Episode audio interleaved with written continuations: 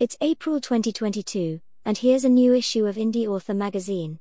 Hello, writing friends, I'm your host, Indie Annie, back again with a new issue of Indie Author magazine. This month we are excited to introduce you to Ricardo Fayet, the face of Reedsy.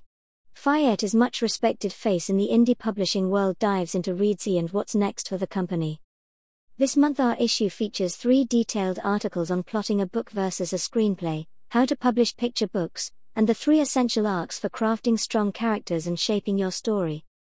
Also in this issue, industry Krishan Keller chats with us about growing as an indie author and and Marian Hermanson discusses using Atticus for writing, editing and formatting.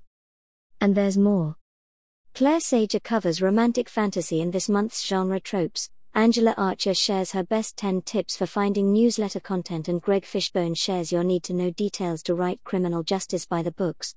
Nicole Schroeder talks about the top three essential arcs for crafting strong characters and shaping your story, and Alice Briggs helps you learn everything you need to know to publishing a picture book. And, as always, we bring you two articles focused on healthy bodies and healthy minds. In Health and Wellness, Angie Martin talks about writing with chronic illness, and Laurel Decker dives into why going slower may get you where you want to be faster. As your favorite writing advice giving aunt, I'm here to help a dear friend when they feel like they've been wasting their time writing. Settle in, dear indie author, with your favorite snack and this new issue, and please enjoy.